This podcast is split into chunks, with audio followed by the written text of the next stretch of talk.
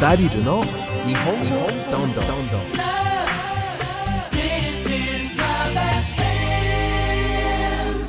ダリルの日本語どんどん。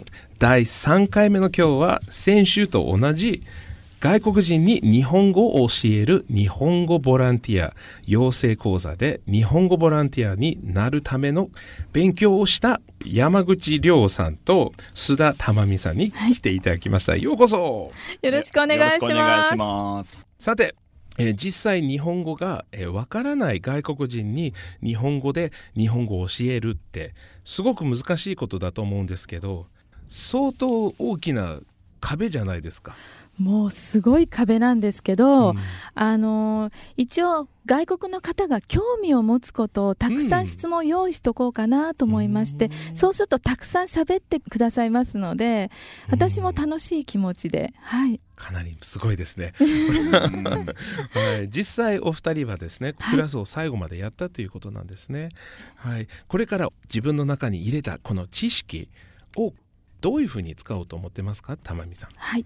私はあの近くの公民館でボランティア活動しつつ、はい。小学校に出向いて外国から来た児童の方に教えていけたらいいななんて思ってます。うん。いいですね。はい。はい、山口さんは？うん、あの、やっぱりまずは、まあ、外国人の方のニーズに合わせて教えていきたいですね。いいですね。はい。お二人にもう一つの質問があるんですけど、もし僕が日本語が全くできないということでしたら、何の言葉をまず教えますか？いやーやっぱりまずは、こんにちはからでしょう。こんにちはあええ、あの、相手が日本人であれ、外国人であれ、うんまずは挨拶から、そこから全てが始まると思います。ですね。大切ですね。はい。玉美さんは？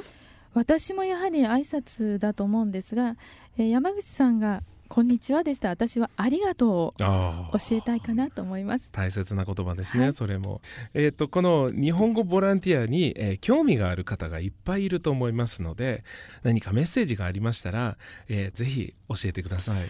はい、えーまあ、興味の持たれてる方はぜひあのこちらの異文化の交流もたくさんできますしですね、はいあの知識もつきますので興味のある方はまず一歩を踏み出していただきたいかなと思います。